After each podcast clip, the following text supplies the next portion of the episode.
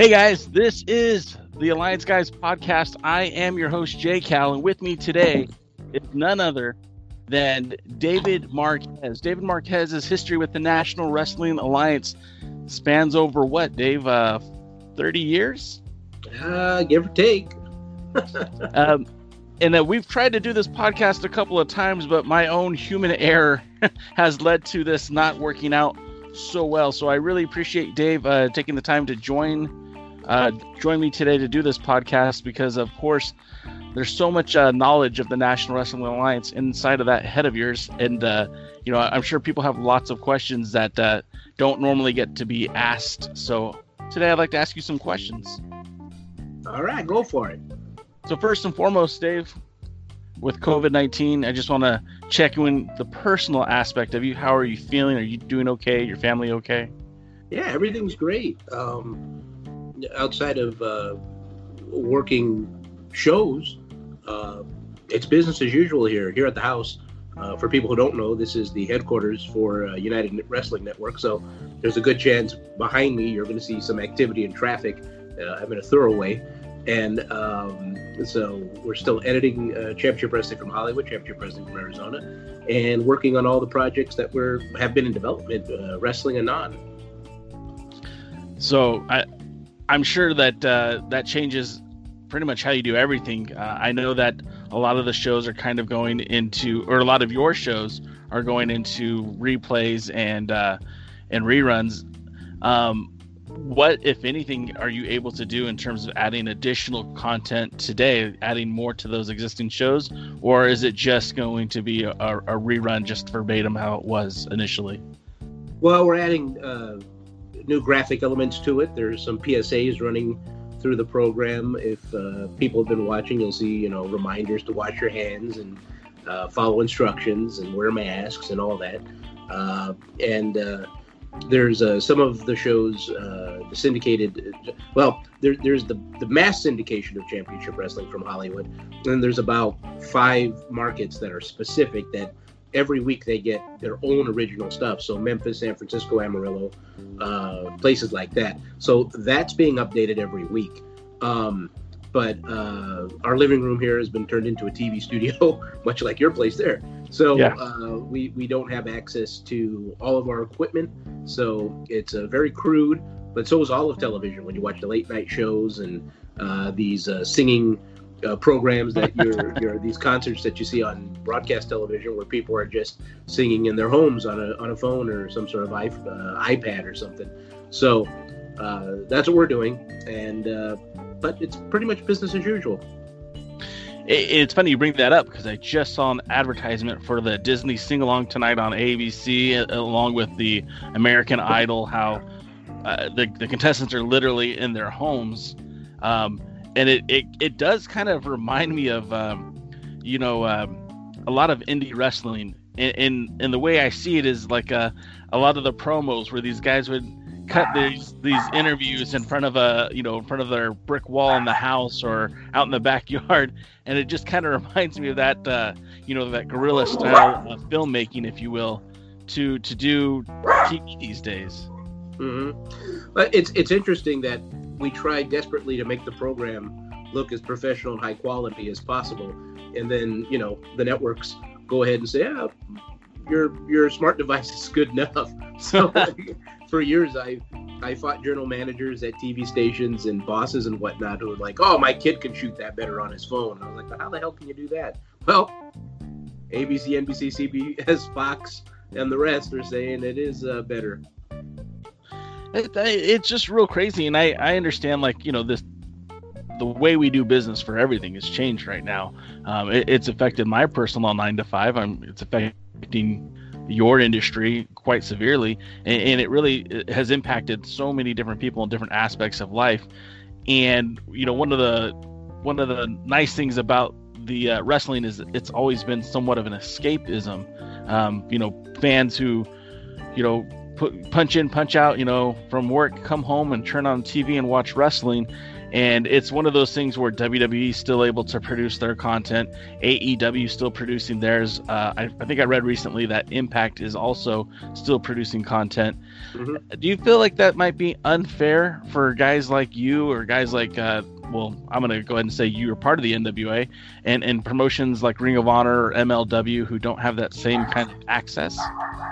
Well, the thing is, I think if we all wanted to go back into production right now, we could um, with uh, sanctions being lifted uh, and, and rules changing by the minute. Um, like here we are on a Monday in uh, in Southern California, and our government it says the beaches will open up by Wednesday. So you know, there, it's uh, whether it's good or bad, uh, it's going to happen. So if we wanted to, uh, and Ventura County is open already, and that's where uh, our facilities are, the Ocean View Pavilion. So weeks ago, we could have gone in back into production, but uh, we're being a little more cautious in in what we do. Uh, Sinclair has already made it public that Ring of Honor, uh, they're not going back into production until they have people to put in the crowd. So uh, whenever that is, um, Impact, they're shooting their stuff in Nashville. Um, they did last month as well. Um, and uh, um, I think uh, MLW is also down. They're not producing new television right now either. Right. Um, but I think if they wanted to, they could. Um, this late, I say this late in the game, but it's. Uh, I, I, think we are far uh, far enough along to to have made the decision whether or not we want to do it. And since we don't have a crowd, there's a way that, at least on our end, we're looking at how to produce these. So we don't have to have you know 40 50 people in the theater at any one time.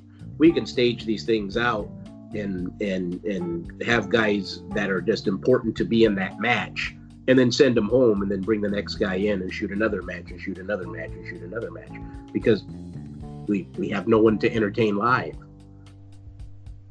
And you've mentioned this to me offline in the past, but you have a really good working relationship with the people that own that building, the Ocean View Pavilion. Sure. You you guys could probably be doing those matches throughout the week, couldn't you? We can be in there all day, all night if we want. That's that's that's uh, we have a great relationship there. So is that something that, at, at the very least, is being discussed, or are you still kind of waiting to get a live audience back into the Ocean View Pavilion? No, the reason I haven't rushed back is because uh, we don't necessarily have anyone screaming at us to produce new stuff. And I'm not saying that people aren't paying attention because our ratings are fine and our advertising is fine and the stations that we're on, they've not come to us and said, well, you know, these shows aren't they're reruns or whatever, so we're, we're not going to run them anymore. Um, it's uh, it's just a, a, a moral uh, thing where we're just taking a second, taking a breather, making sure that it is safe, and to go back and do it. Um, I think WWE and AEW are doing a great job with what they're they're doing, um, from safety measures, from what I hear about from friends that are that work there, and uh, everything that they're doing to ensure that uh, we can do too. Um, it's not too difficult. Uh, we have doctors that we can have there on staff, and uh, the theater is already uh, sanitized every time someone comes in or out of that venue. Um, because during the day, when it's not a theater, and right now this is closed as well, it's an adult daycare facility for mentally challenged adults. So it's a state ran facility, and they have their own um, health issues or health uh, criteria that they have to live up to. So they're, they're already ready to go. So, with that being said, uh, it's still a I guess we could assume it's still a while away for a return for Championship Wrestling from Hollywood and Championship Wrestling from Arizona. Um, well, the way Arizona's looking, I think they're open up. I think we can do stuff in Arizona um, hmm. based on what their government. I saw a, a, either a tweet or something on Instagram from the Nile Theater uh, talking about putting more uh, covered um, uh, canopies in front of the theater. I'm still here. Okay, just um, tech issue. Okay, in front of the theater, and so because there's a coffee shop right next door to mm-hmm. the Nile that's connected. So they're talking about the Nile uh, coffee shop. So uh, they're up and operational. It looks like, um, and if we wanted to, we can probably go in there and shoot without people anytime. So I, I guess then that just begs the question: When do you think you'll be doing that? I'm going to give it another two or three weeks because we don't have to promote anything. Like, we can just go. we don't Yeah. have to have people in there, so we, we can do it tonight. um, so uh, when the time's right, um, and and again, if if let's just say out of the blue, uh, we're hit with a really big sponsorship or uh, someone wants some sort of programming or a network or somebody comes to us and asks us to provide something uh, then we would heavily consider that. Um, but again, there's no major uh, uh, need for something new because we have nowhere to build to. You know, Yeah. whether it's a coastline clash, which is what we were going into, or the first anniversary birthday bash in Memphis, which we were like really sliding into that. Right. Um, and that was going to turn into its own local thing after a while. They're testing the waters to see if it could be a promotion much like Arizona, but a Memphis version, where the Hollywood show would would take less of a, uh, front and center, and we'd uh, concentrate more on the locals in Memphis. Yeah. Um, uh, so you know, and that's the same uh, thing we're working on in Amarillo. So uh, and and that's why we partnered in San Francisco with West Coast Wrestling Connection is for the point of putting on these local matches in intertwine with the title with the United ti- uh, Championships and stuff. So um, when the time comes, A- And I guess I mean that's got to be good enough for right now because we just don't know. Nobody knows, No. and there is no uh, there's no talk about a cure uh, being readily available, and No. so it's just one of these things where it's going to, uh, you know, the, the it's not the market that's going to dictate when you get back into it. It's really what the uh, government says you can do, which is right. it, it's kind of a weird dichotomy, right? Because when you went to promote that big event in China, it was all about appeasing the local government, and here it is in in the United States. Because of this pandemic, things have changed so so like strangely. Again, we the, the world of professional wrestling kind of has to adhere to a more regulated uh, style of promoting, not unlike what you had to deal with in China. yeah, you know, it's um, I'm happy with what the government's doing first and foremost. Uh, and when they say it's okay, we'll be ready.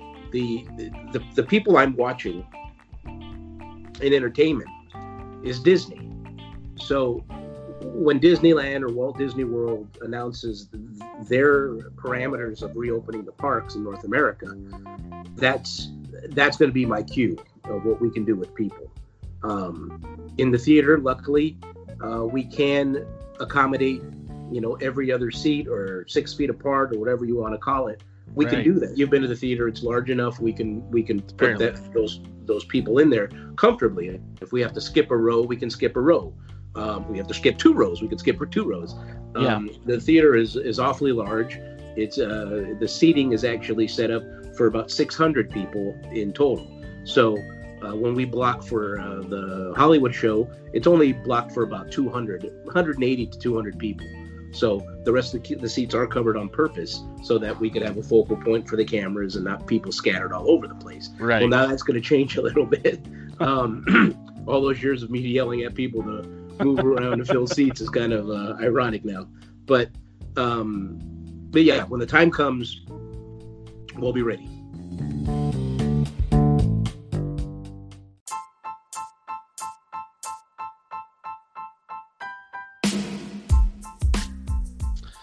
So let's let's roll the gears back a little bit because um, you know Championship Wrestling from Hollywood has been on television for well over ten years now. Um, has been uh, doing swimmingly as far as I can tell. Um, you know whether it be talent walking away from the show or behind the scenes creative people walking away from the show, the machine still keeps running. I, I mean, just recently you guys announced that uh, Carmine DeSpirito is now part of the creative. He's head of creative, I, I believe. Mm-hmm. Um, and he actually was part of your creative team when you guys were running in arenas back in 2006, 2007, if I'm not mistaken. That's right.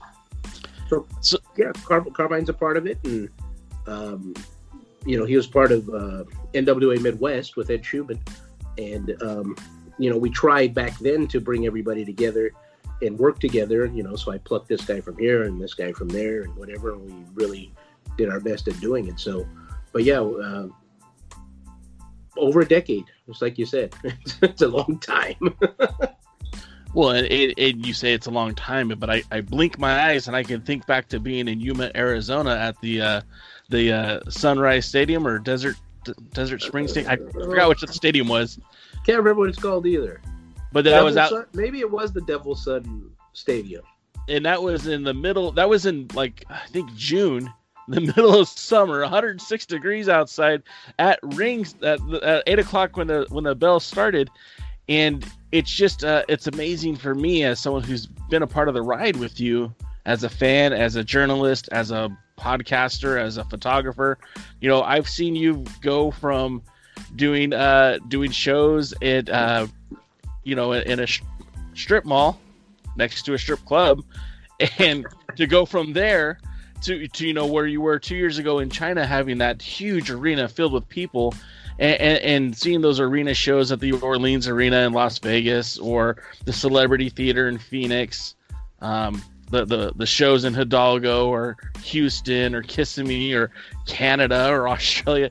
Dave, yeah. you've done you've done quite a goddamn lot, and I don't think people understand how much you've actually brought to the table of professional wrestling. Let's talk about let's start, talk about where it started. Um, I mean, I don't want to talk about your San Bernardino indie show, but I do want to talk about WLW World League Wrestling.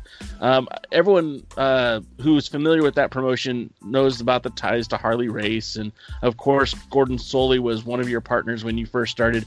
But how did you get into promoting wrestling in the Midwest? A SoCal kid moving out to the Midwest and promoting wrestling. How does that happen? Well, I uh, out of high school, I never went to college. So out of high school, I uh, I basically lied and said I knew uh, how to make television, and a station there believed it, and they hired me, and uh, and I didn't know how to make television the, the right way. So I was stuck in the master control for a little while, and then I went on to directing a couple other things. Um, and then uh, when later, with Bob Costas went off the air, um, somewhere in the mid 90s, uh, the station manager came to a group of us employees and said, you know, what what do you want to put in the place of that show? We have that time back, and it was it was all week long too. So uh, they're trying to figure out what to put Monday through Friday in that time slot. It's the same time slot of uh, I don't know who hosts it now. I don't know if it's Carson Daly still or uh, Seth Meyers or somebody who it's it's the later program. Right. Um, and uh, and I just blurted out, why don't we do a, a, a wrestling show? Uh, something else I kind of didn't know how to do, but um, uh, I had an idea of how to do it, and uh, he thought that was a good idea, and so he gave me permission to do it. And then I just kind of hook or crook uh, started putting things together and then you know i needed a license. I didn't have a license. The station wasn't going to get a license. I wasn't going to personally get a license to run in the state. And then i found out carl lauer uh, who for many years was the vice president of the cauliflower alley club um, he lived in rolla missouri. He had a license. And so we got hooked up and started and i remember him from california. He was the promoter of california championship wrestling on kdoc uh, the olympic auditorium stuff like that. Uh, and uh, it, it, it, just went and went and went. And when I went to the Cauliflower Alley that year, because uh, Carl pushed me to go, um, I went and um, uh, he introduced me to Gordon Solie. Mm. And uh, Gordon was on the board of the CAC at that time. And uh, I just, you know, we were talking. I told him what we were planning to do and he basically asked me. He handed me. He was a terrific drunk. Uh, he asked me uh, to draw on the back of his drink napkin that his drink was sitting on how the studio would be configured or how the cameras would be placed, and uh, so I drew what I thought where the camera should go. And he looked at that and he goes, "Oh, that's good. I'll do it." And that's all it took. Wow. "It looks like you know what you're doing." And I said, "Okay, I guess." And uh, and then I went to Harley, and uh, uh, who was also at the CAC, and Harley um, uh, was a little leery at first, and uh, is still associated with WCW and managing Vader and whatnot, and um, told him what I was doing. He didn't. Hey, Logan. Hey, it's Logan. Hey, what's up? um, uh, he didn't really believe in it. He said he'd make an appearance, and then uh, uh, Bill Ash in Arkansas, Paris, Arkansas. He he and his family used to be the provider of the majority of the wrestling boots in the country. Hmm. Um, most of the guys bought boots from him, so he uh, was the very first booker of the show, um, and that came through Carl. And uh, I can't remember who else. Maybe because we were renting the ring from him. so by default he becomes the booker. I don't remember. Fair enough. Um, but uh, that's where Tim Storm came from. Tim Storm was a part of his group. Yep, that's Nick Bonanno. Um, uh, uh, so Tim was a part of his thing, and uh, we started. We were on the air for a little while, and then in, uh, NBC pulled the time back, and uh, I I had I came in one day and my desk there were all these tapes of World League Wrestling, and um, we were on for a little while, and they they canceled the show, and I was because the the time went back to the network, Yeah. and uh, uh, I just sat there and I stared at, at it. I went and talked to my boss. I said, "So what what what is this?"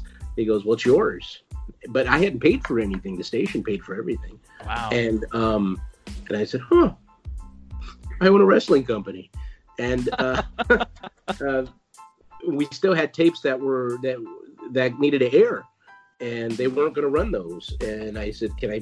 These are mine." And he said, "Yeah." And I okay. So I went to the Fox station and uh, Channel 27 and made a deal with them. We started running the show there, and we continued shooting. Uh, outside the studio in a line dancing club called Remington, and uh, a beautiful club. It just opened, gorgeous Sure. lighting, beautiful place. Uh, we, I think we are the first act in there, and we started just going monthly, monthly, monthly, and uh, and that's how it started. And then I, Harley and Gordon had me doing stuff with WCW and WWF when they came to town. Um, and then I was doing little bits with Corey Maclin and in Memphis wrestling, um, stuff like that, all because of knowing Har Eventually, uh, actually, the first after the first show that we ever did, uh, Bill Ash was fired. I fired him on the spot. Uh, uh, we could not get along at all. Uh, I was producing and directing. Um, he wanted to do put the cameras in these goofy places, and we just didn't get along. And uh, and then Harley became the booker. okay. Then on my way back to California, uh, working with WCW and doing a lot of freelance work. When WCW was closing down, we knew it was closing down in '99. Um, uh, we basically were told where do you want to go, and I said, I guess I'll come back to California. And I sold out uh, my percentages to Harley. Gordon was uh, I don't think Gordon was dead yet, but he was uh, he was sick. Um, he had throat cancer, Right. and so his voice was gone, and he was no longer on the air. And uh, but yeah, that's that's what happened. That's that's how I ended up in Missouri and back in California. Now, you, you said right around '99 is when you were heading back to SoCal. So when when were you out there? Because I like I've I've researched it. I've tried to look up the World. Ninety, I got there in ninety three. Yeah, ninety three. So somewhere in the middle there, ninety. It, we, it was it's spotty too. Um, I know that the last one that I was involved with, World League Wrestling, was probably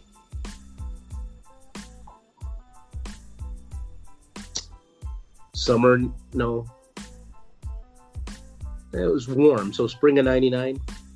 And, and see, so so as you know, you, you've teased me in the past about uh, caring about such things, but it's like uh, all that history predates the internet's you know popularity at least. So Yeah. you you can't find flyers for those shows. You can't find wins and losses or who appeared when. So it's really difficult to try to track down that information and even like uh even if you went to like an internet archive and, and looked up the old uh, harley race website like he didn't even start talking about league wrestling uh, until probably about 98 on his mm-hmm. website and, and i don't know the time that's about the time when i knew that i was doing more work with other things at that time too we were making movies we were uh, i was just really the production side at that point yeah. Um, and Harley's wife at the time, BJ, and I did not get along at all. So it was a real easy decision to just say, Here, go ahead. What I did, part of my exit was I kept the tapes. So I own all the television because they didn't see any use for it. And I knew the internet was coming and all this other stuff. They thought once it played, it was done, just like in the 60s, 70s, and 80s. You were done with it. Uh, and I kept, and I kept, what's that? the LeBell mentality. Well, not just the LeBell. Everybody had right. that. Um, I, I, think Crockett would be in the same boat if they weren't uh, in business with uh, Turner. Uh, I think once they saw what you know what you can do with an archive and him buying old movies and cartoons and stuff, that oh maybe we should keep a hold of these things. Um, so uh, uh, like the St. Louis tapes are all all that stuff is off television. They're just either beta or Betamax or VHS recordings wow. uh, that, um, boy, I feel like an asshole now because I don't remember his name. He just passed. Uh, Larry Matysik. Uh, he would just record the show because he was the commentator. He would just record the show, and he kept the, an archive for himself uh, of his off-air, uh, off the the antenna, and uh, that's why what exists of St. Louis wrestling is because of Larry.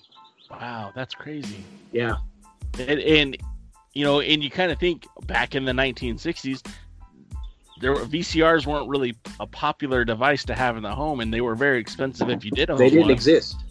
Uh, when it was like videotape. The... I mean, videotape came out in the 50s, but it, not for the house, not at all. That didn't happen until the 70s. Yeah. Um, okay. Uh, you have to understand uh, what what we called VTRs, videotape recorders. Um, uh, they were uh, or v, VTP, videotape players. Uh, were bigger than this desk I'm at. Sure. It's literally this big and this big, and uh, and you would have to lace the tape by hand like film. Wow. So you had what's called quad tape, so two inch tape, and you would lace it, whether it's this way or flatbed, and uh, that's how you would record television. Um, and uh, here's a big nerd piece. Uh, uh, uh Ampex was the first uh, development of uh, videotape recording, and the man who invested tons of money into it and made him super rich, more than he already was, Mr. Christmas Bing Crosby. Oh, there you go. That's very uh, that's a that's an interesting note, Dave. Thank yeah. you for that. And his um, show Hogan's Heroes and all those, because I don't know if you know that he produced Hogan's Heroes. And I did not know that. Yeah, that was bit. That, the old shows had a slate on the back that said before syndication, it said a Bing Crosby production. Wow, that's there you go. So, fast forwarding from World League Wrestling, of course, that's when you came out to SoCal. That's when you and I became uh, friends. We we first met each other, and I remember. I remember you were still taping stuff for Disney at the time. We were at the uh, World Series of all places. The Angels beat the the Giants, your team, of course. I was wearing my Angels hat, and uh, you were out there videotaping, and I knew you only from Epic Pro Wrestling as Gucci glasses, and I, I even yelled it at you, and you kind of looked at me like, "Who's this asshole?" Yeah, who would but, know that? yeah, but uh, it was that was kind of fun. Like I, I remember that's the first and time who I coined the frame Gucci glasses. Excalibur. Excalibur. Yeah, AEW's Excalibur. and it was such a, a, a crazy time when you came into SoCal. That's really my introduction to indie wrestling. Is right about the same time you got out here. So you know, up until that point, all I ever knew was WCW or WWE, you know, NWA, of course, but I didn't know of, you know, uh, UPW or EWF. All these promotions you ended up working with at some point in some capacity. XPW. Um, there was Revolution Pro out here. There was so many of these little indie promotions, but then you decided to bring a different aspect to Southern California with television. You started with UPW um, tell us a little bit about your experiences with working with Rick Bassman and and that label of being a WWE developmental promotion. Uh, well, when I got out here in '99, um, Terry Taylor actually is the one who sent me to Bassman. uh, with uh, and Bruce Pritchard. They sent me there, and uh, they were a WWF developmental area. Um, it, they were never promoted as one, but they but they truly were. Um, working with Rick at that time, uh, I never had a problem with Rick because I wasn't a promoter and I wasn't a talent, and uh, I, you know, I, I I just showed up and I had gear and uh, we had a budget to rent stuff, and uh, so if we needed lights, if we needed cameras, we needed whatever. It depended on the scale of the project or what it was actually for, how much money I got to spend. Uh, we officed out of uh, uh, the Galaxy Theater. I don't Yes. know what they, it has a different name now. Um, The observatory. the observatory. Um, so we officed out of the Galaxy Theater, uh, the in Santa Ana, and um, Rick had the second floor. The whole second floor was Wow. UPW, and and the, the I was not given a desk. I was given a slab of table, a piece of table, and it was me, uh, webmaster, Samoa Joe, um, a tech, Joe Schmo, and behind me, talent relations, the big Schwag. And um, uh, I think Looney Lane may have been doing something in the office at that time. Uh, creative was um, uh, that it's it it jumped around, but uh, Kevin Quinn, uh, Chris Daniels, um, Rick, uh, me. Uh, who else? There's somebody else that was in there. Oh, and after a minute, you know, like uh, Nova, uh, Mike Bucci, yeah. who went on to be an executive with the WWF, um, which helped our relationship um, even more. And so we would have to produce stuff for the WWF weekly. So uh, I did the all the packages that got virtually everybody signed because Rich Rick really did get a lot of people jobs. You, yeah. you, people don't know much about him, but he and I have kind of a similar background.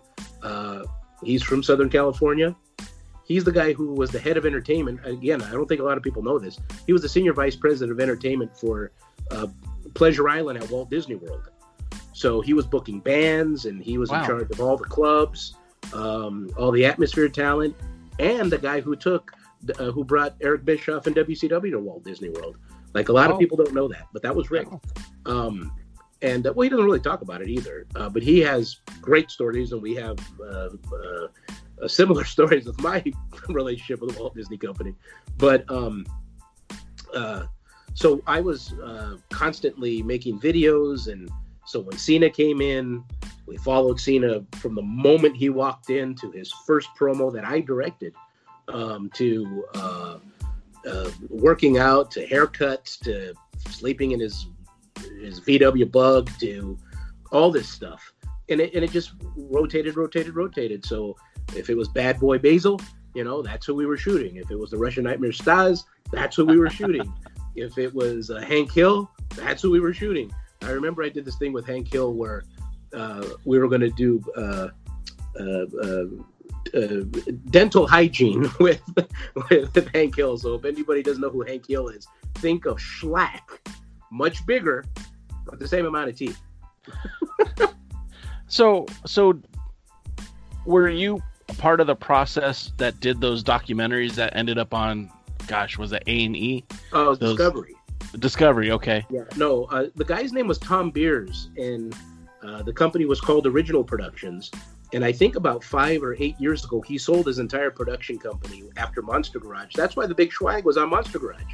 It's it was because of Thom Beers. wow, And uh, Thom sold his company to ABC Disney uh, Wow. for an awful lot of money.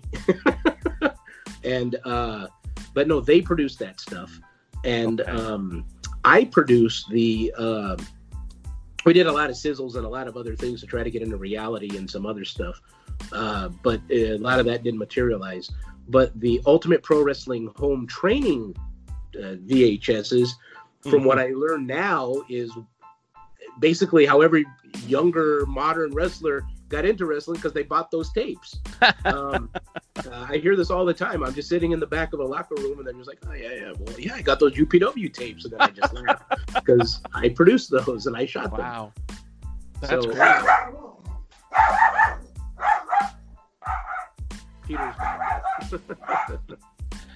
So you go from doing the UPW shows, and then you're doing hey, go ahead. And you're doing the UPW shows, and then you, now fast forward, you're also working with XPW, right? Yeah. so how first? the XPW thing started was so I was doing UPW, and then two or three years in, something happened, and I don't know. I, I don't know exactly what happened, but something happened where I wasn't being uh, booked anymore to do video, Hmm. and there was another company. Uh, uh, they had a fish as a logo, Sonic oh, Fish, yeah. Yes, yes, yes, yes. and there, there were three, two guys and a girl. Um, and it was just dog shit production. It was horrible. Um, Yeah, but. I don't think Rick paid them.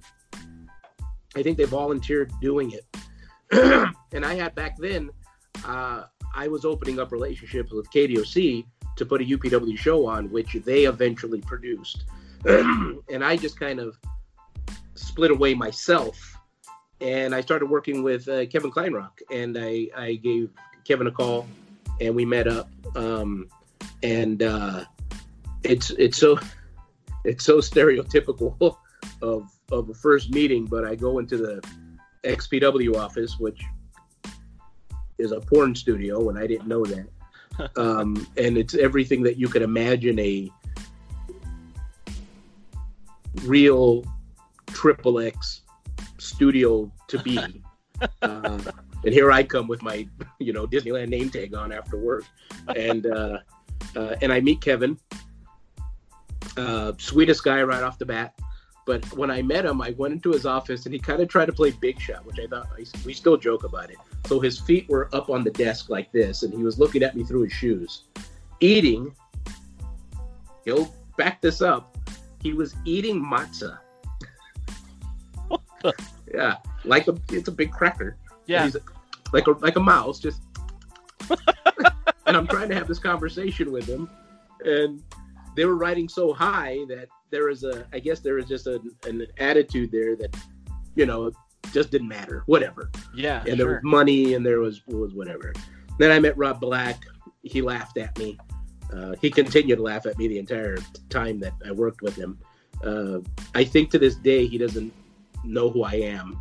um, that's the truth. Uh, uh, even though I did all those Olympic auditorium shows and I did a couple of the TVs, the thing at XPW was you couldn't get paid for wrestling unless you uh, were editing porn. So you had to edit porn on top of the wrestling in order to get a check. All right. Yep. So I, I imagine you were editing some adult. Oh yeah, we all had to. Everybody. Webb was stuck in a back room. It was so dark and and so scary, and it stunk like cigarettes and porn. And uh, uh, he would come out just covered in like soot, like he was a damn chimney sweep. He was in there all day, all night, because he was trying to get both. He was the he was the editor of all the XPW stuff. So he and he was the top porn editor there. So they had to he had to do everything. I shared an office with office with with Sylvia. Uh, she was like a receptionist, uh, kind of production coordinator, I guess. Uh, and then uh, on the other side, you had uh, Ryan Katz, Mr. WWE, Yeah. and uh, he was running his own thing over there. And uh, yeah, it was a pretty interesting outfit. Uh, uh, the XPW world and I did not get along. Um, Sure. Supreme, who just passed, uh, we didn't have the best interactions uh, because I was a little too square for the, for that environment. Uh, I tried. They wanted me to get them on mainstream television, and I was like, I can't. This I can't. Let's do this and this and this, and then you can do that. You know, baby steps. And Rob just wanted to go balls out. Uh, ECW did it. Why can't we? right. I was like, well, they were ex- they were not extreme the whole time. They were Eastern first, and there's they.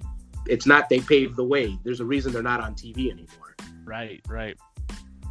So, and then and then shortly after that, you, how did you and Gary Yap meet up? That was kind of a, Gary wasn't really connected to the world of professional wrestling, No. but somehow he's promoting wrestling events and uh, notoriously attempted to promote the Super Dragon versus Ultimo Dragon versus uh, American Dragon, Daniel Bryan, Brian Danielson. Um, of course, that match never materialized. But you were a part of that, as as also their TV tapings that happened at the Glendale Studios, a place where you would bring the NWA and, and tape your shows at. Uh, how did you meet Gary, and how did that uh, fall into fruition? Uh, well, it was during the XPW days for sure. Um, uh, uh, trying to remember if the Messiah was a part of that somehow. I think he was. Um, but we, I, I, for people who don't know, my what I did at Disney, I had several roles. Um, when I first came back to California in '99, I just needed a job. The UPW job wasn't a full time gig, right? Um, and uh, so I needed a job, and so I ended up at Disneyland in guest relations and uh, then that led me to broadcast services and guest communications and shooting video. That's why you saw me shooting the World Series um, because I was jumping around in different departments. Um, so I was still working for Disney, and uh, I don't know if it was Friendster or MySpace or whatever the incarnation of uh, social, media back then was. Sure. Um, but Excalibur um, uh, got a hold of me and uh, this was pre Pro Wrestling Guerrilla, I think. Yeah, it definitely was. Um, and uh, Excalibur, I almost said his real name, Excalibur. um, I won't say Mark. Uh, uh, Excalibur uh, got a hold of me because he was doing the artwork for the show. Okay. Gary. He knew Gary because Gary was a director at Film Roman, the animation studio. Yes. And he was working on The Simpsons and King of the Hill and other things, commercials and stuff. And uh, I, Mark thought that Gary and I, I said it, uh, Gary and I could, that's your fault. Uh, that Gary and I uh, would be good together. Um, and, and Disco backed it up, Disco Machine. So I went ahead and uh, uh, met Gary after a shift at Disneyland at the Blue Bayou. we had dinner together. And um, uh, he met me there. He had an annual pass. He pitched the whole idea of Epic Pro Wrestling to me and what he wanted to do. And then I, uh, uh, and it, it's interesting too because either Excalibur had influence on Gary or vice versa. I just remember Gary constantly saying, you know, I want to shop guerrilla style. I really want this to be guerrilla style wrestling. um, and uh, uh, and I didn't get it at first. I was like, I was, you know, I'm a little too corporate. It was just like guerrilla wrestling. Who's ever heard of that? Um, uh, Epic, I understand Epic. Epic, yeah. Is, there's something to that. That's the name of a show, but Gorilla, like, I don't know. Um, and uh, uh, so we met up. Uh, we go home. I told him what we need. Um, and then we did a show together. I didn't shoot it I don't think. I think Paul T uh, was doing the production and stuff at that point. Uh, but uh, we did a show at uh, the El Rey, mm-hmm. And I was a part of the behind the scenes uh, of it, and that's what led Gary to believe that I knew what I was doing with television. So then I was the TV director, and Gary and I put these shows together. And I think Excalibur and Gary and boy, who was the other guy? A creative on that. It wasn't Danny. Um, somebody else was in in on that, and uh, I wish I could remember who was so long ago. Uh, and I was the TV guy. And then out of the blue, uh, Gary comes to me and says, um, much like Billy Corgan did later, "Hey, I want you to be the uh, announcer." And uh, then he put me and Larry Rivera together um, and and Excalibur. So the three of us were going to be a team um, for the Epic show. Uh, I remember those first tapes at the Glendale Studios. We we never got them cut for some reason. None of that ever aired. I don't think. Yeah, um, I don't remember airing that. Um, and, and, he had a uh, the show was airing on LATV. Uh, yeah, I, I, don't remember the call letters, but I remember watching KJLA. Sh- yeah, KJLA. I don't remember. That was like a bilingual station as well. That yeah. it was Mexican and and English, and I they they never is. aired. Huh? It still is. Oh, okay. I you know honestly I haven't kept up, but the I Hollywood do know... show in, in Spanish runs on there now. Oh. That's great. Okay, small world. Um, but but yeah, those shows never made it to that uh, to that time slot. We never, of course, the the the Messiah incident where you know Billy was attacked, and, and that really changed a lot of things that were going on at that time. Um, those shows never actually made it to air, and of course, that triple threat match was booked, never happened, and the the huge fallout. Uh, Gary kind of went away for a while before coming back later. How how is your relationship with Gary? Do you guys uh, still talk? Are you on good terms? Uh, yeah, I guess for the most part we're we, we're on great terms. I haven't talked to Gary probably in a year or year and a half. Uh, he would he would watch the show and um, the Hollywood program, and and give me uh, critiques on what he thought, what he didn't think. You know, he's a big Joey Ryan fan. Yeah. Uh, he was always you know uh, very critical of what I did with Joe. He thought it was too vanilla. Um, uh, a lot of what I think you see Joey evolve into has a lot of Gary influences um, today. Um, uh, and then you know, like uh, uh people like uh, Marcus Riot uh, yeah. was a big Gary uh, creation, um, and it was um, SoCal um, Tom Walters. Yeah, boy, that's that's somebody. I knew you're laughing at that. Nobody else watching this right now even knows who that person is, so that's kind of funny. But, uh, but, but yeah. So you know, uh, we're on we're on good terms. I, I want to say. Uh, I think he lives in Arizona now. Um, uh, married, happy, kids, all that stuff. He lived with me for a little while. Uh, after the epic stuff, he he quit his job or lost his job in animation and whatnot. So him and his daughter stayed with me for a bit. Uh, but uh, but yeah, I think Epic was ahead of its time. Yeah, in uh, was. And and what become what is pro wrestling today. Uh, Gary is virtually a godfather of that.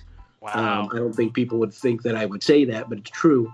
Um, an awful lot of what you see in wrestling today is not pro wrestling Guerrilla. It is uh, epic pro wrestling.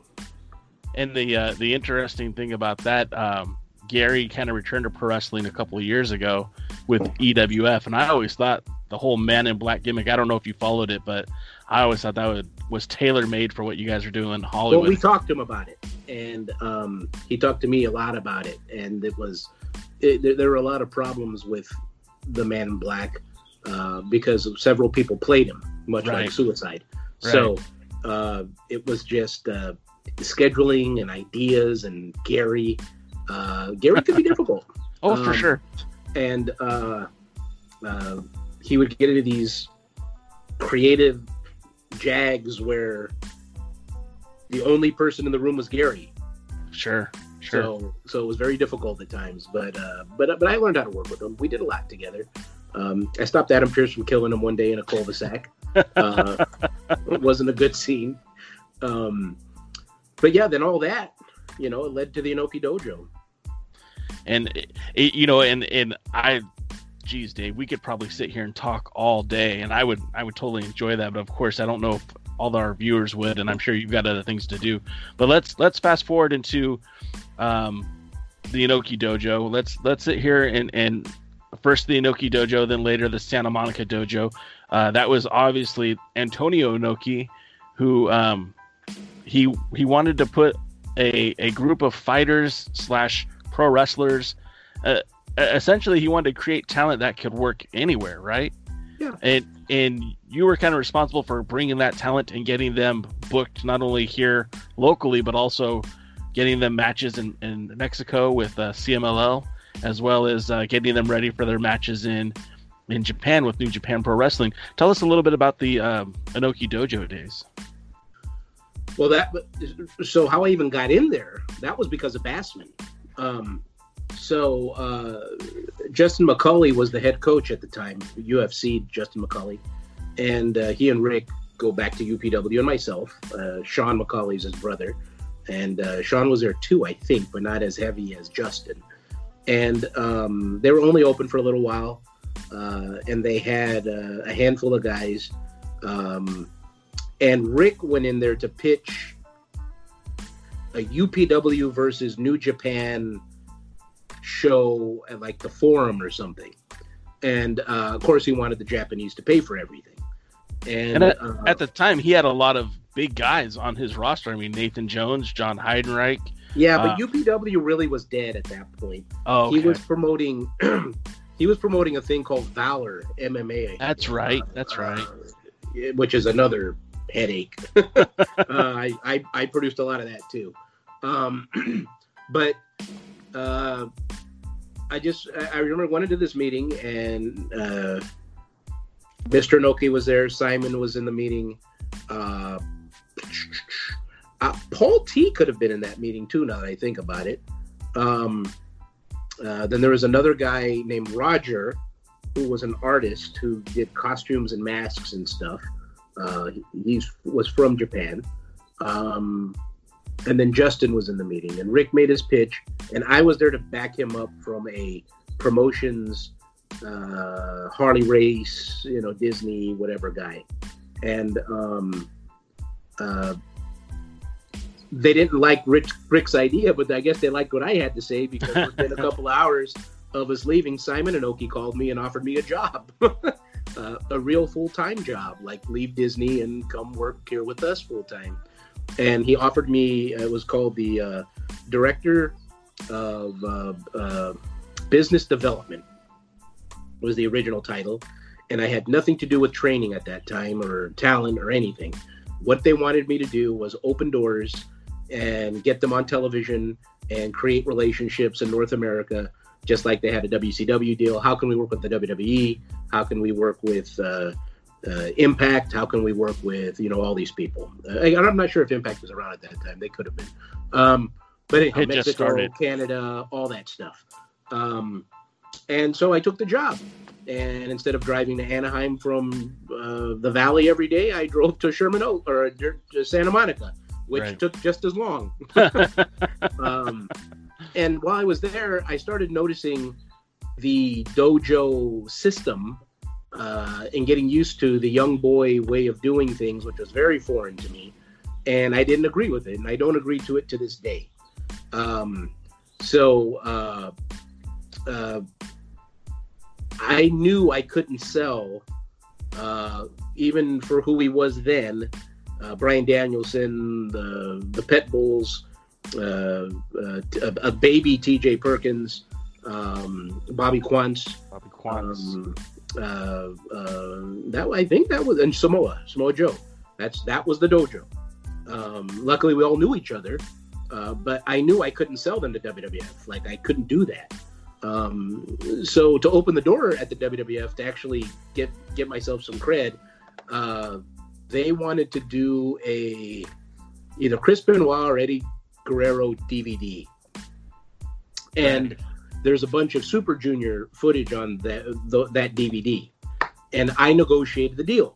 the guy's name was Tom Baraka, who was the the vice president of I think at the time it was called the WWF Archives or uh, libraries or something, and uh, so we did that deal, and we got the money for it, and so I delivered what I said I would deliver, and then Justin McCull- Justin McCully quit, and. Uh, they came to me and said, "Well, we need you to run the dojo, the whole thing."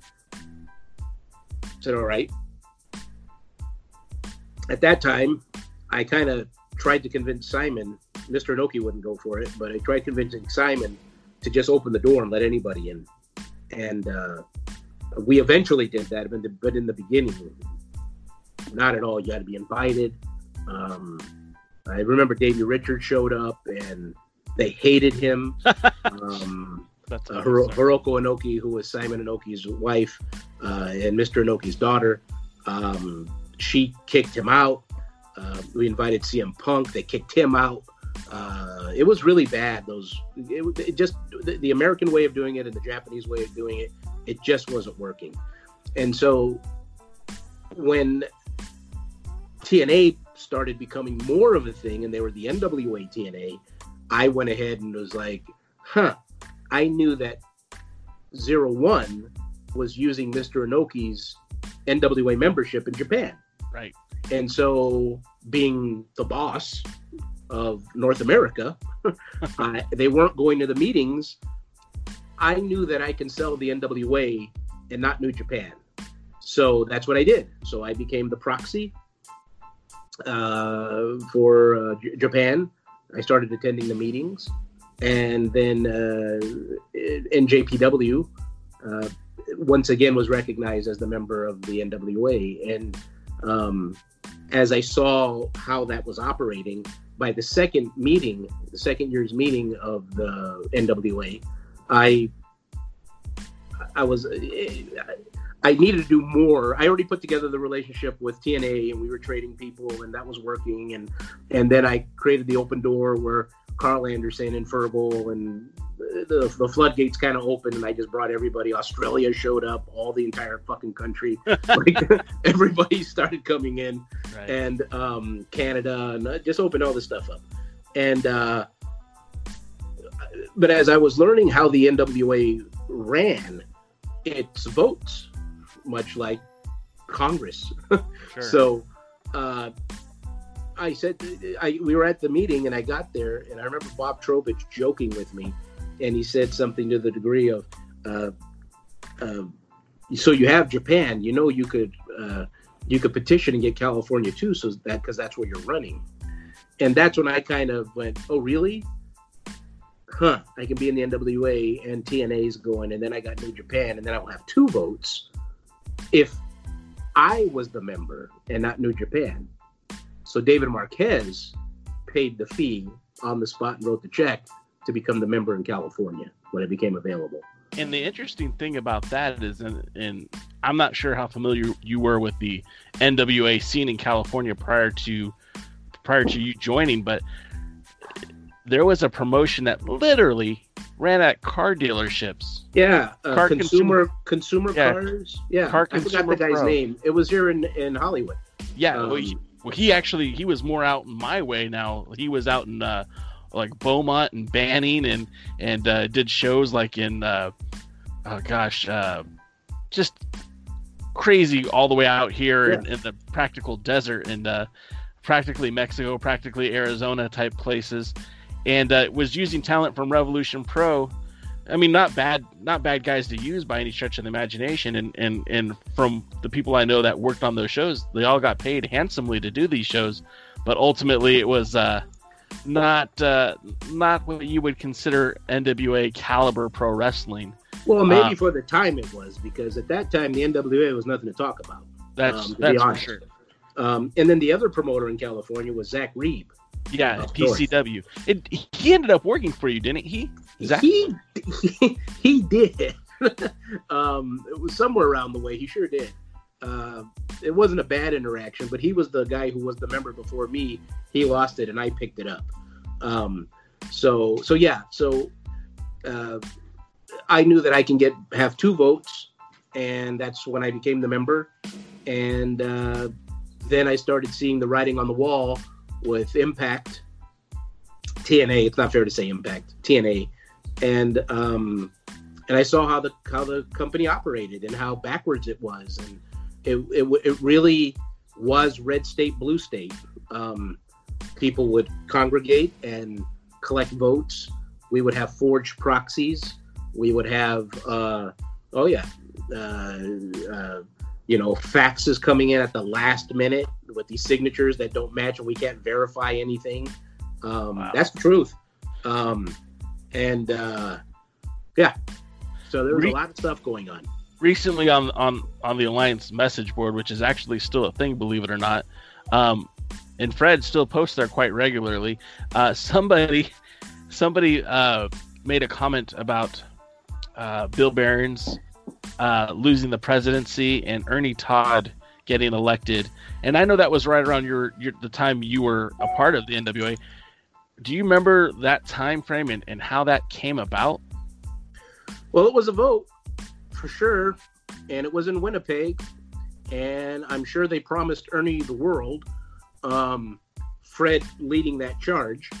Um, and, uh, you know, it, it, it, Ernie was a patsy. It's the easiest way to put it. Uh, uh, Ernie had money. A lot of people don't know that. He did have money. And he did run a, a a decent loop on um, native reservations and whatnot. Uh, he would tell all of us that he was Aboriginal, and he would always use uh, he would always say McWitch, I guess which is goodbye or something when he would hang up the phone, or his were always "migwitch," um, which is some Aboriginal word, I guess. Um, uh, and then I was an asshole later at a meeting when he was voted out and Bob was put in, and I went McWitch. Um, um, but uh, I was put up to do that by Chuman. Um, uh, uh, yeah, there's a lot of fun stuff that we did then. But uh, uh, but yeah, it was a. We used to call them midnight meetings, and uh, Fred would be the, usually the leader with uh, Rick O'Brien um, they would pull people together and figure out how to um, make things go their way, which is why we ended up making Trobich the boss. Because between all of us, it was never going to happen. We couldn't we couldn't buy paper clips unless you know 18 20 people said we could now i did want to get to this because uh, on one of the lost interviews we did, and uh, gosh, I wish I had that footage because it was great. We were talking about the attempts at various uh, organizations to purchase the NWA. Um, now, you famously said that you were working with Inoki to actually buy the NWA. Can you tell us that story about uh, New Japan trying to make that that bid on the National yeah. Wrestling Alliance? Yeah, that was actually driven by me.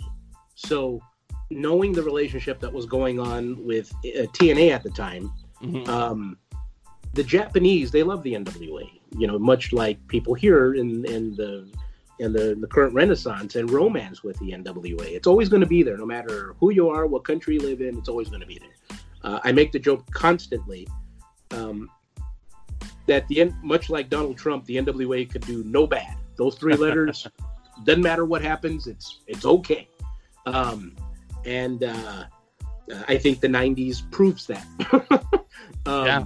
But uh, I, I, I I saw how messed up everything was, but I knew who the good guys were too, and the people that I knew who I can work with in the country, including TNA. So Terry Taylor's there, and uh, Jerry Jarrett's still around, and uh, was right before Dixie Carter, and um, we made a bid. Uh, we brought this woman in. Uh, Jane Flood is her name. uh, we brought her in. She was a uh, a business strategist. Um, I don't know how we found her, but we found her. Uh, and then she started bringing all these stock analyst people and all this highfalutin stuff. Um, but the, the, weird thing was she managed uh, the great Khali which is weird. Yeah. And he showed up. That's how he ended up going to New Japan was because of her. Um, and uh, anyhow, we we pulled the money together. New Japan put its money together. Uh, we had some investments behind us, and I want to say we made an offer of eight hundred thousand dollars to under a million dollars to buy the whole thing. Wow. And then it went to a vote and the organization voted it down. Wow. Uh, and I'm and I'm happy it did. To be very honest with you. Yeah. Uh, I I don't know what would have happened, and I don't think that I would have had to had I would have had a say if uh, the Japanese were to have been successful, even so though you, I was the guy leading the charge. So you think um, you would have gotten squeezed out of it? Oh, I know I would have. One hundred percent, I would have. I'd say something derogatory, but I'm not going to. Um, so best uh, best you don't, Dave. Yeah, yeah, but it, it, it, it wouldn't have been a good scene. There was already bad feelings starting during that time, and and that's when I started running the NWA shows and the arena shows, and TNA was being difficult with the NWA. Uh, everyone within the NWA was like, "Well, we're how much money do I get versus the time I put in? Sure, uh, my stock, which there was stock, but it wasn't stock. Right. Um, you know, Jim Miller was fighting every day over dividends and like stuff that didn't even exist, um, profit sharing and all, all this stuff. In a real company, yes, but this is This, This is wrestling. wrestling. Yeah. And we were individual companies that owned a piece of some of an eye of a belt. Just to be honest, Yeah. we have a logo and a belt. Um, so, and we didn't even control it at that time. Another company did. right. So it, it was all messed up.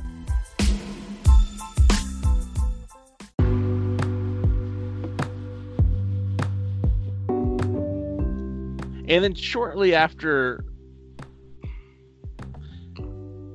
shortly after Ernie Todd was let go from the NWA, there was the promoter and I I, I failed to look up his name, but Is he was the, the, guy, monster truck guy. Yeah, the guy out of Ohio, NWA Ohio who ended up changing his name to like WWWA or something like that. Yeah. He made the he made the bid and he made it public. it wasn't even- real though. He never made it to us. Oh, I don't remember Okay. him ever presenting a money option to us. And he was kind of like a Hermie Sadler, where he- he got into business with TNA.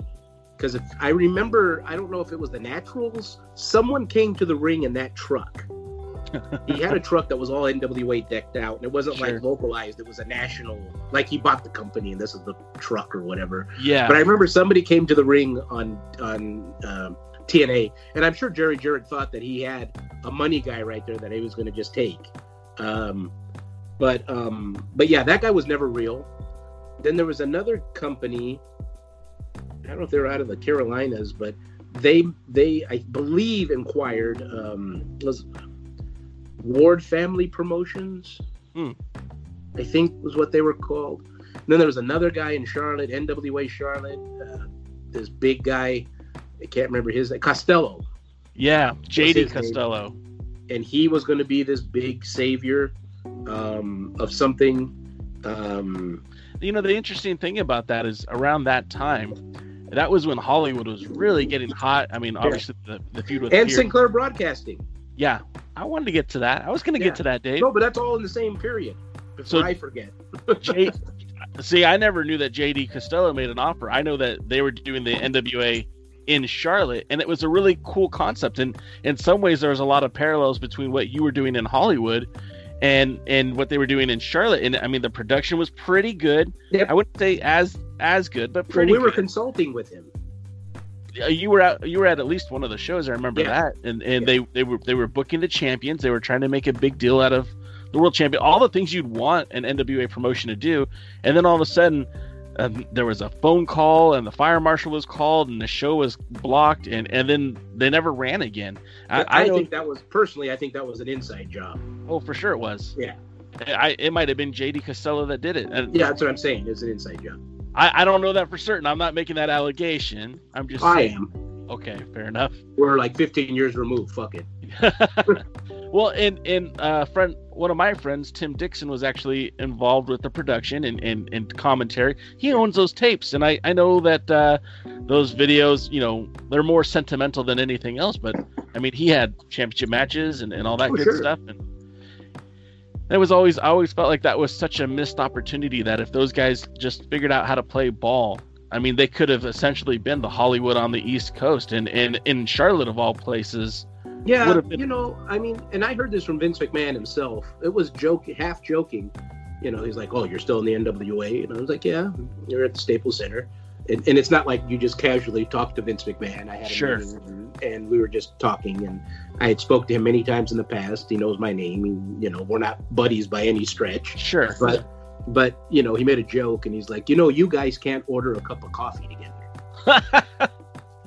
That's brilliant. and I think he's going back to his days of being a member of the NWA and knowing how difficult uh, it is being a part of a cooperative like that, and why he ended up doing what he did. Give me just a second, Dave.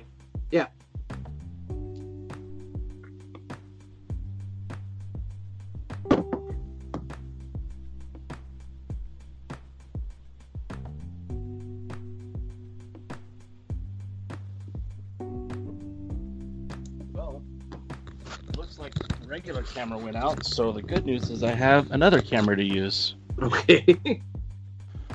Just came in the other day too. The battery died.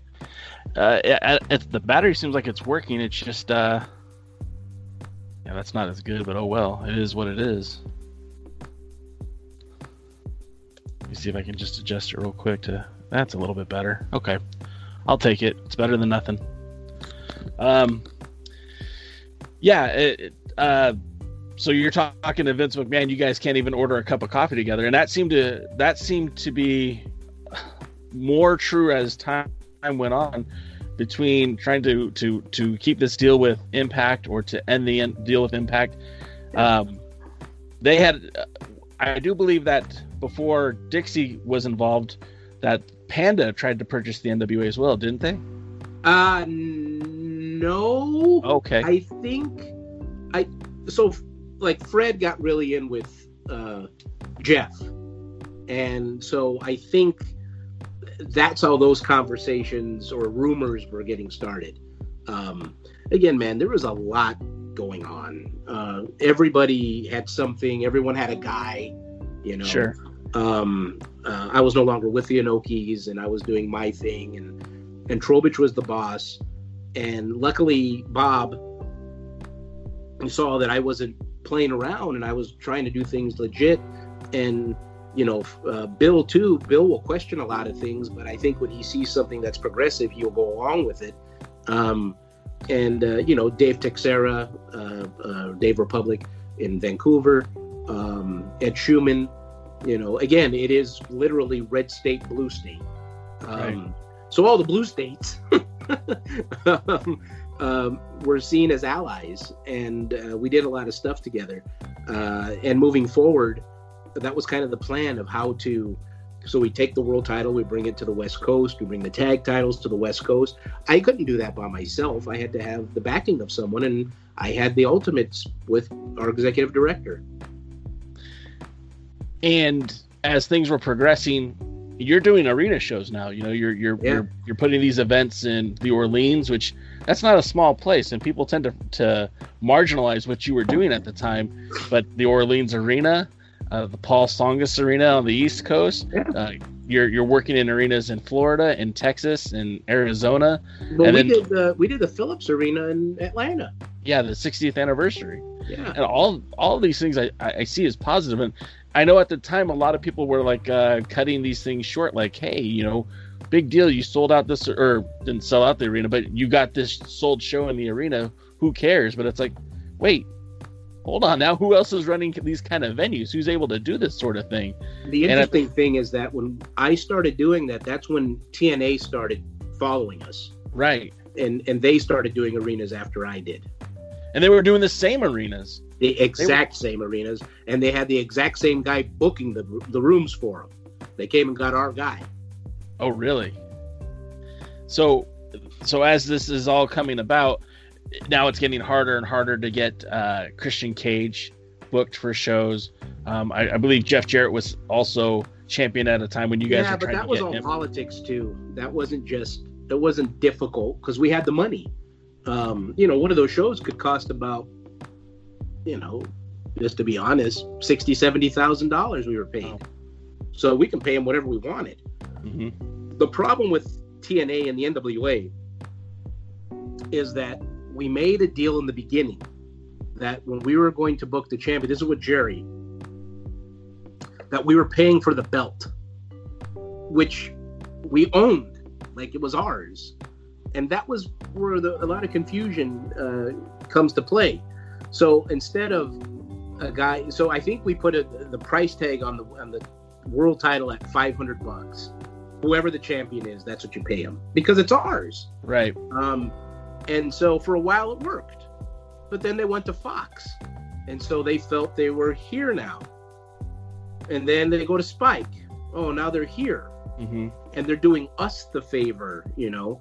But when Panda took the company, uh, they didn't want us. And, and and for good reason. We were the whole thing was fucked. it, it, it, it, I wouldn't want to be. I wouldn't want us either. Well, in, yeah. in fact, I didn't want everybody. I tried buying it. Um, so so yeah, it just it, it once Jeff, you know, wanted more money, even though we were going by the agreement they wrote. This was not our agreement. This was their agreement. And and dollars were going higher, and then all of a sudden they put the belt on Sting, and we were like, we're never going to be able to pay for this guy. Right. And none of us did. Ultimately, I think we came to the conclusion that we are going to pay fifteen hundred or something like that, um, with the more high-profile people who had the title. Well, and and you did have a few shows. I, I remember the uh, NWA Liberty States, NWA Pro East, did have those shows with you know uh, Christian Cage defending against Jay Lethal and and and uh, Jeff Jarrett defending the title against. I think he actually defended against Christian Cage on one he of did. events. That was in Massachusetts. Yeah, so you you guys did you know your end of the job, I guess I should say. You did, and honor, then some. Yeah, and, and and you honored your commitments. So then there was the falling out, and I know you said red state, blue state. It seemed like that, even to this day, there are still people who still talk about the split and why did you guys split and why would why wouldn't why didn't it make sense to continue to work together as a two separate companies promoting that NWA World Title? Well, Fred and his side was 100% trying to keep the relationship. And why was the what was the benefit to that? I mean, I know there's some dollars, but how much money could you really be making? He's my friend. Okay. I mean, I don't know. I'm not going to start arguing about that or even opening that, but sure. It's, uh, but it's uh, yeah, it was all imaginary. So the split happens, which I think ultimately. Well, the reason now the reason why that happened was because week to week on the television show, I started seeing the NWA disappearing from the broadcast. You're not alone. Yeah, I you saw know, that too. The uh, I'd watch it, and I was sent there for a long time. I was the liaison. It was Ed Chuman, uh, and then it was Fred, and Bill worked there. So Bill was always in a pickle, um, and uh, and then I was sent from both the New Japan and the NWA side for a little bit, and uh, like the night that uh, uh, uh, not Raven could have been uh, Rhino. Rhino, maybe. But the night one of those guys won the title, they were supposed to tell us in advance, and they didn't tell anybody. Mm. And I remember in the back, right when it's happening, watching the monitor, and Jeff looked me dead in the face, and he goes, "You remember we talked about this, right?" Oh like, shit! No, not wow. at all. Um, so I saw the writing on the wall. So did a few others, and then I think there was a title match and I specifically remember uh, Borash ring announcing saying this is for the World Heavyweight Championship. No NWA at all. No NWA. It was the first time they said that. And the first thing I did was call Bob.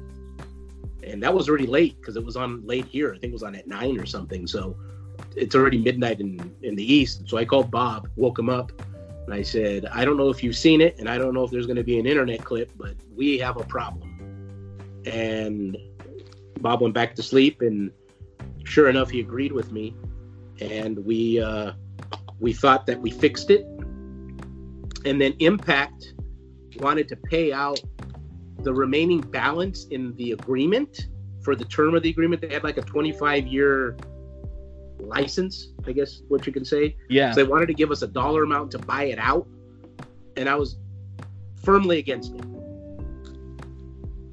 So what would they have gotten if if they bought it out? Uh, I I don't. I want to.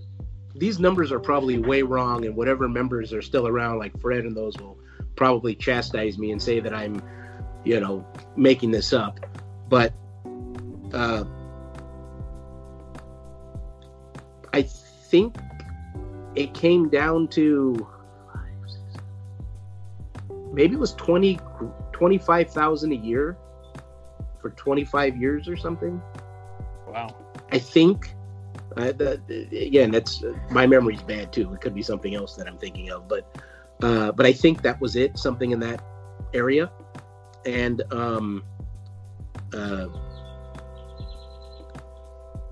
but I I didn't think that that we should do it at all, and uh, I was against it, completely against it. And so I got some blue states to rally around me, and we did what we did. We sent uh, Rico Mann, who was Ed Chuman's partner, to uh, Orlando, and he collected the belts. That's why uh, Kurt Angle is not an NWA World Champion. And you know, it's so hard to to try to justify that to people and explain to them why. And, and it's not hard. You got to understand it. They voted for Trump. so moving fast forward, okay. So the NWA splits. You're doing great business out in Hollywood. We're seeing TV. The the audience is there. You're not having a problem putting people in the seats. That's for sure. The Cabana Pearce feud is at an all time high. I want to skip over that black mark on the NWA. I don't even want to talk about it. Um, we eventually get Pearce back as champion. Things are seemingly going well. The NWA's again. There's this feud, seven levels of hate, going all throughout the country. You've got Cabana and Pearce, the the, the, the program you started, the, the the matches you booked, that whole area you built, and you've got people uh, trying to stop that trying to put an end to that. There was the lawsuit, and I, I know there's details we don't need to get into, but of course, famously, you know, NWA brethren on your side ended up flipping on the other other side. Pro Wrestling Organization loses the lawsuit to International Wrestling Corporation. The license, the licenses, or excuse me, the the rights to the NWA, the title, the IP, all of that is distributed to a different company. And for the first time in a long time, instead of being a collective, instead of being multiple, multiple promotions, the NWA is essentially three people, which then got whittled down to two people and then to one person. Um, during that time, you were no longer a part of the NWA, and and I saw the I saw the anguish on your face when you made that announcement in Hollywood, but it didn't stop your business. It didn't prevent you from running your shows. And yes, it it, it did lose a little bit of cachet not seeing the 10 pounds of gold, but you were already working on establishing stars in your area like Scorpio Sky, Joey Ryan, uh, Willie Mack, of course. Um, and, and, and your your promotion just kept on running. When you finally lost the and the use the ability to use the NWA NWA name, how did that feel mentally? And then how did that change your business, or did it? Uh, it didn't change the business at all. Um, personally, I was really upset because I thought it was bogus to begin with. Sure. Um, and uh, hindsight, I think I'm right. um, and uh, uh, the the way the whole thing happened is like I'm not a big karma guy. I don't really like that's I just don't. But think about everybody who was a part of that. Yep. And what they're doing today. And what happened to them during that process. And then think about who's on top and who's using it now. Mm-hmm. so, uh, but but personally, it did hurt. Um, I was uh, not just for me, because I knew that there was a handful of guys who really wanted to make this happen. Mm-hmm. Bob Trobich really, really, really wanted this to go somewhere. Um, we thought we were going to do something with Sinclair. We really did. Um, until they wanted to own it. They wanted to buy it. And the organization wouldn't allow that. If we gave Bob the ultimate control, he had ultimate control. But I mean, if he had like veto power and because the members could override him because he didn't own it, we did um, ultimately. Um, I think we could have gone a different way um, altogether, but it, that's not how the thing was set up. Right. Um, but yeah, but people from within, people who it, it's it's interesting too because it was outside influences. People, there was one member, a few associate members, and then a guy who used to be the president many moons back. Uh, so, I mean, it's all out there. So Howard fucked us uh, and he got some people together. And Bruce was already talking like this. This wasn't a new conversation. I had had several conversations about how can we run this together. And uh, Bruce even called me the Golden Boy. Yeah, we need you because you understand television, and that's a big piece to this, and where we're going to go. And all I did was ask for proof. Send me your plan. Send me uh, the money that was in the bank because I kept was hearing we have all this money in the bank and uh, it was one WrestleMania's when I got the phone call from Fred, Howard, and Bruce. I believe they were at Chris Ronco's house, and that was at uh, and I was at uh, uh, Angelo Trinidad's house, and we were having one of the annual WrestleMania parties, so everybody Right. was there. I went outside to take the call, and um, I took the call and I just hung the phone up. I didn't pay much attention to it, but they made the rounds and they talked to everybody. Wow. It got to Trobich that they were trying to deceit him, and everybody in Dallas thought it was me that called Bob. I didn't. It came out it was Mike Porter. But they always thought they had Mike. Always. Mike knew how to play the game. Um, because Mike had a past and they had, they felt they had stuff on Right. Mike. Right. Um, uh, but at that point, I don't think Mike gave a damn. So, uh, so they sued us for insurance fraud, which all of those guys used the insurance. Even while they were suing us, they were still using the insurance. Yep. So it's all wanky, whatever. We get to the end. Uh, they get it. Uh, they hit me with a giant judgment, uh, Bob too, and uh, individually, personally, not just the organization. Um, and uh, yeah, it was. Uh, I just felt really bad for the others who put maybe not money into it, but an awful lot of time. Sure. Um, I was just happy that uh, Ed Chuman was dead because I think this would have killed him. Seriously. That's probably the only time you've ever said that you wish Ed Chuman was dead. yeah. I mean, I'm glad that he was dead during this period because Yeah. uh, from the stuff that Rico went on to do and that whole mess and uh, Zero One USA and all this, all this shit. Uh, I don't think, I don't think Ed would have been cool with any of it because No. Ed was NWA, true and true. for sure. And, and I remember even back in the days seeing him. Uh, you know, I never met Ed personally, but there were uh, you know photos and, and articles on the old NWA website, and there Ed was in that NWA T-shirt, and he was over there always trying to hawk the NWA merchandise. I mean, Well, he was the head of the merch.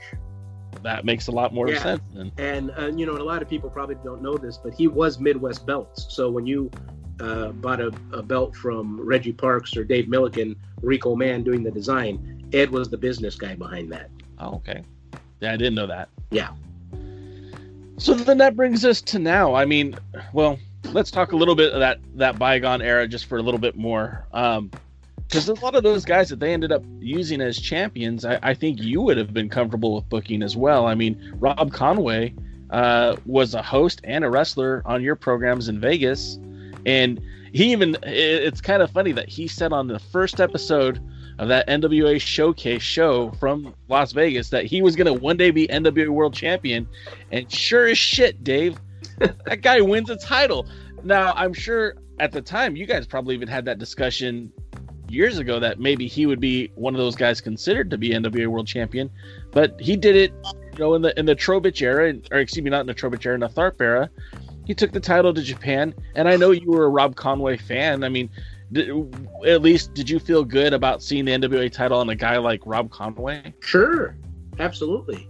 Um, I had the conversation for Rob Conway to be the champion, uh, not the organization. There weren't many in the organization who I think liked that idea, but they also didn't like Blue Demon, and they also didn't like the Skull Crushers, and they also didn't like Los Luchas, and they also didn't like Colt Cabana.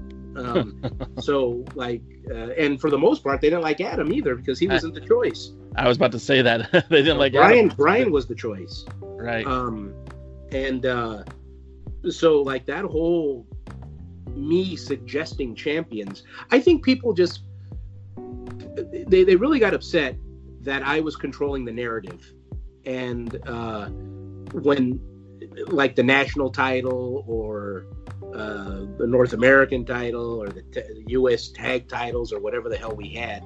Um, since they weren't featured on uh, the television, that everyone felt that I made them lesser, uh, which I didn't, because when Pepper Parks became the national champion, he was on the show. When the Sheik was the North American champion, he was on the show. When Phil Shatter was the champion, he was on the show. I had them in there. They just weren't on every damn TV. Um, yeah.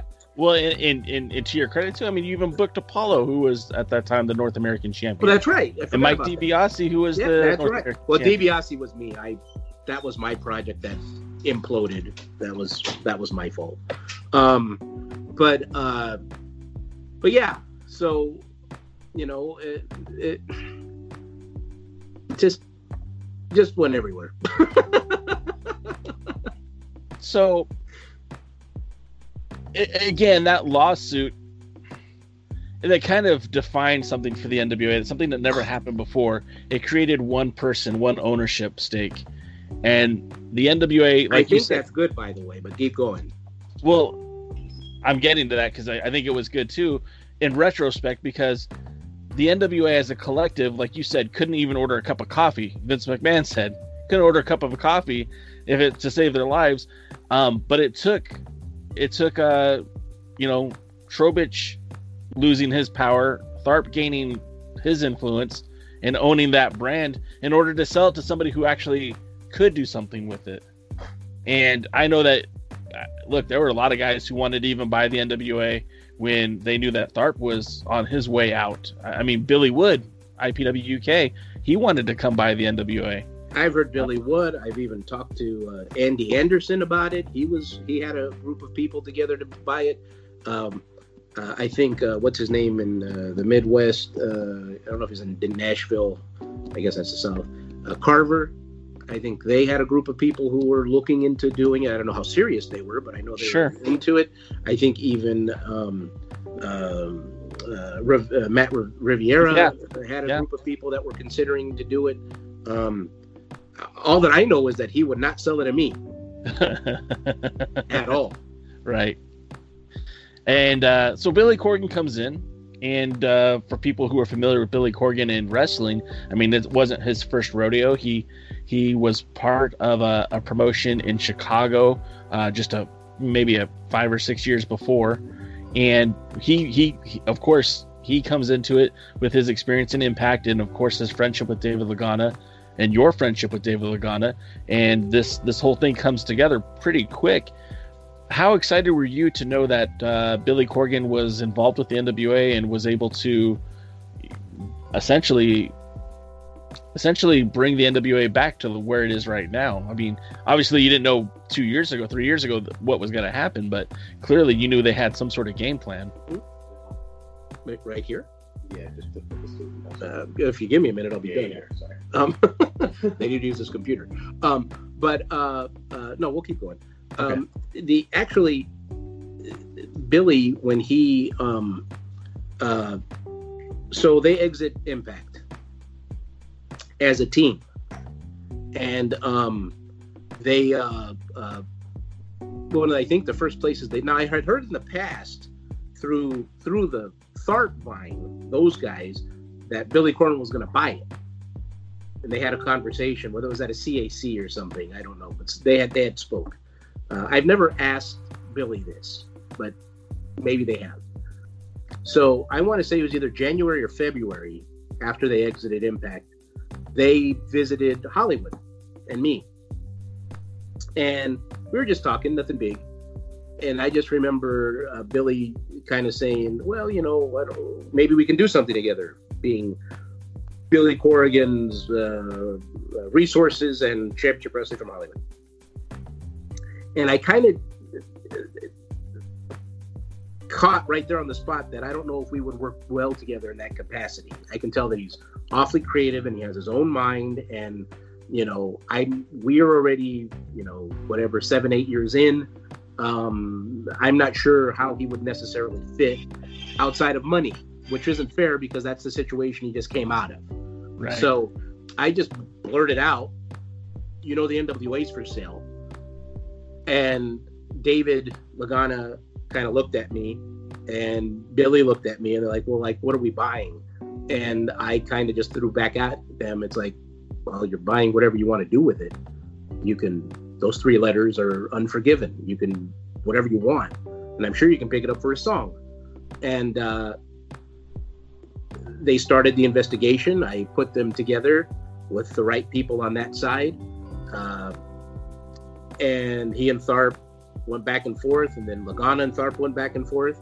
And I basically were, I was, I had the treasure map. I knew where everything was buried, and I furnished them with paperwork and everything to the WWF agreement going back to the 90s, where they everyone thought the WWF owned the NWA name or something. Thanks, Howard Brody. Which isn't true. Um, and uh, well, at the time in the late '90s or whenever that was, that that was important for the NWA. Like we wouldn't have, I wouldn't have ever got in originally, and and and people would probably never have even thought about it if it wasn't on the WWF shows. But the but they so so Camp Corgan and Tharpe they come to an agreement, they buy it, and then now they have to shoot some stuff and do something with it, and it took a little while, um, and and then that's when David uh, came up with the documentary Ten Pound series, and uh, they wanted me to be involved uh, in some capacity, and um, originally it was just uh, you know producing stuff with them and whatnot. I mean, I knew ultimately they were going to get to a, a, weekly TV series. That was always the plan, right. and so little by little, 70th anniversary event, matches appearing on Hollywood, seven, uh, 10 pounds of gold, and then just you know the conversations about doing a weekly TV. And then I showed them uh, through a friend in Atlanta. I had already looked at the space, uh, Georgia Public Broadcasting, uh, I knew it was perfect for what they wanted, and they made the deal, and now we have NWA Power. Was that Lou Seals? Yeah. And he's with Tough TV, right? He owns Tough TV. Ah. Were you guys planning on putting a show in Atlanta? Uh, the Holly uh, uh, uh United Wrestling Network? Yes. Yeah. Yeah. For, for, a while. For okay. a long while.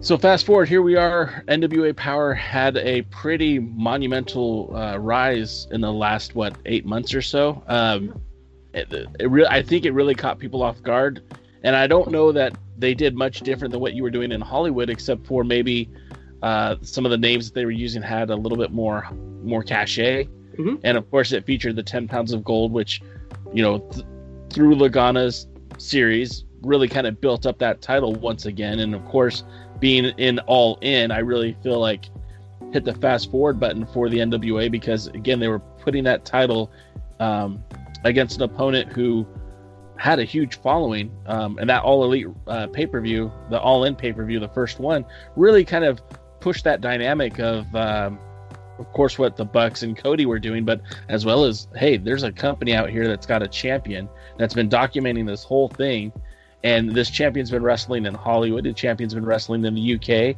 Hey, the champion even wrestled in China, and it really, I feel like as a as an NWA fan, that being put with All In really really kind of put a rocket onto the NWA, and I think helped it grow even faster. What what are your thoughts on that?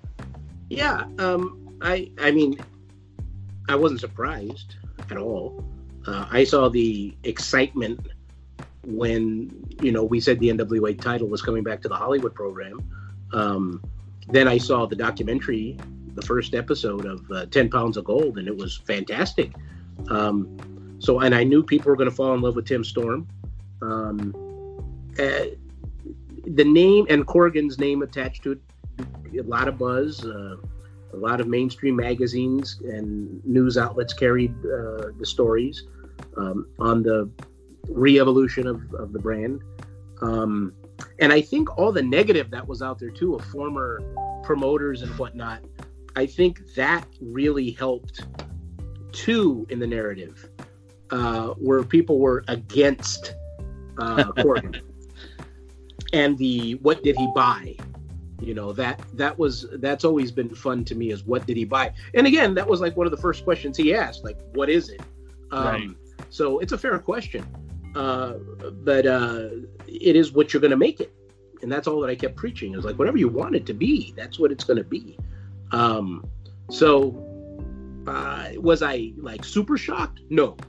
Uh, I I knew that it was going to get there, and I knew people were going to respect it and get behind it, especially from the behind the scenes of uh, the names I saw being uh, considered and opponents and locations and and being a consultant that way, helping weaving through and whatnot, and uh, uh, that was very exciting in the in the very beginning. N- Talking about Hollywood too, or excuse me, talking about NWA Power, excuse me. There's a lot of ties to Hollywood, and I, I don't know if a lot of people know this, but even your relationship with with Trevor Murdoch, uh, you know, he started off where WLW, World League Wrestling. and and then he spent time in Hollywood when you when you were doing the original Championship Wrestling from Hollywood TV tapings, and I think I could be wrong, but I think the plan at the time was that uh, Cade and Murdoch were going to square off against uh, uh, the Skull Crushers at some point for those NWA tag titles. That never materialized, but uh, you know. Mur- uh, Trevor Murdoch is someone that's been on your radar for years, and, and he's worked your arena shows. He's been a part of what you've done for such a long time, and then of course Eli Eli Drake has been around uh, Hollywood. I, I really feel like uh, he came into his own when he started teaming with uh, you know Brian Cage and Mach One Wrestling, and of course they were the Mach One Tag Champions, which later became the Hollywood Heritage Tag Champions. And then the continuity that they had when you put them with Percy Pringle III, their their stock just went up and up. The, the talent got better and better, and then of course they split, but both have this huge trajectory of their careers. Brian Cage is doing his thing. Uh, Eli Drake has been TNA World Champion. He's been uh, Impact World Champion, and, and and now he's a part of the NWA as the Tag Team Champion with James Storm. Um, and, and even little things like uh, bringing in guys like D-Man Parker, who's been a part of what you've been doing recently.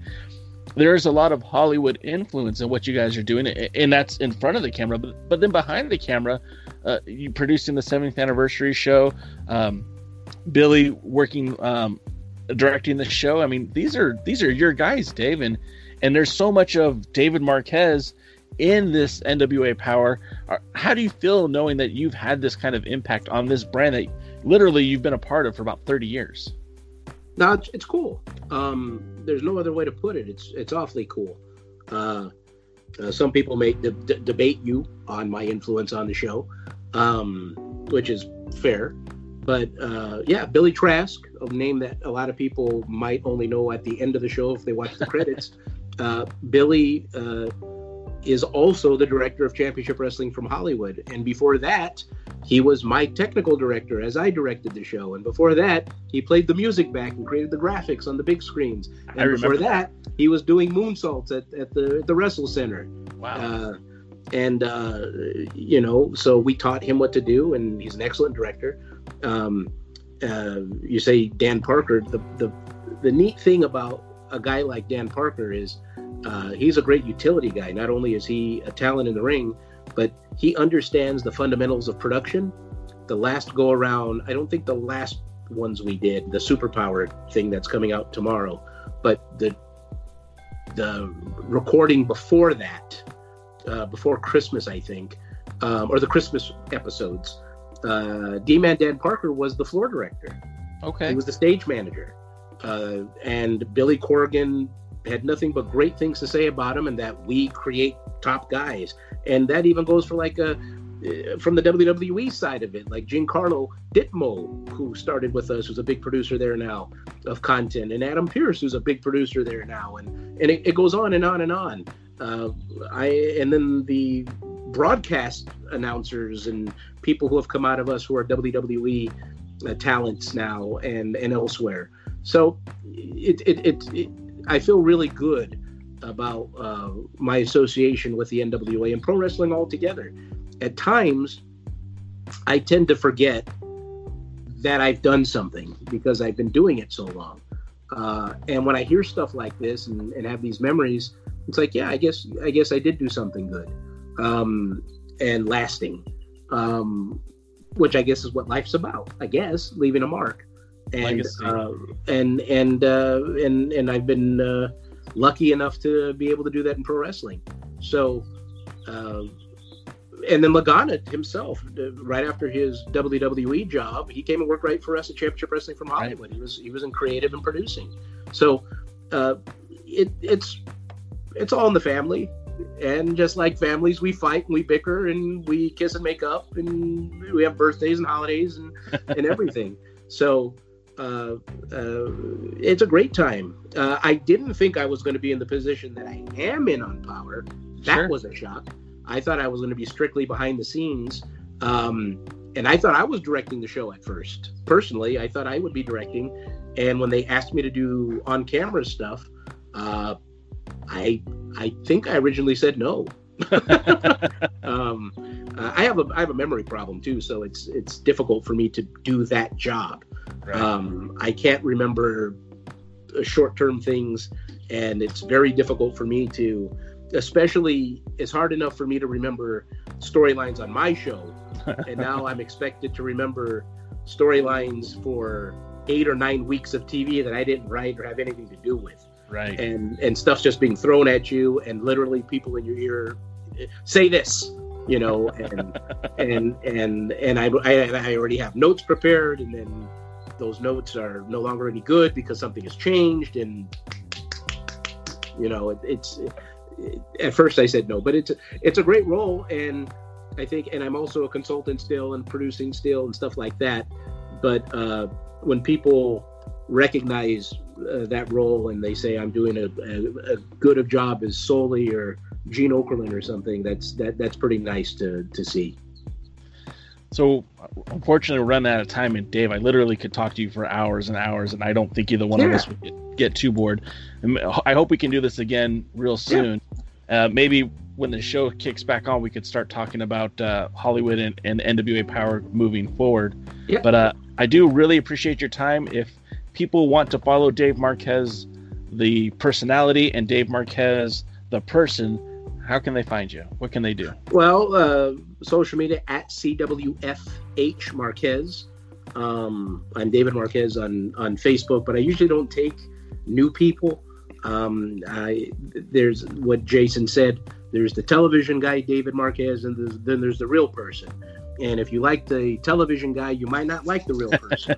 so uh, you might want to just stick to Instagram and uh, Twitter and stuff because I try to be in character mostly there.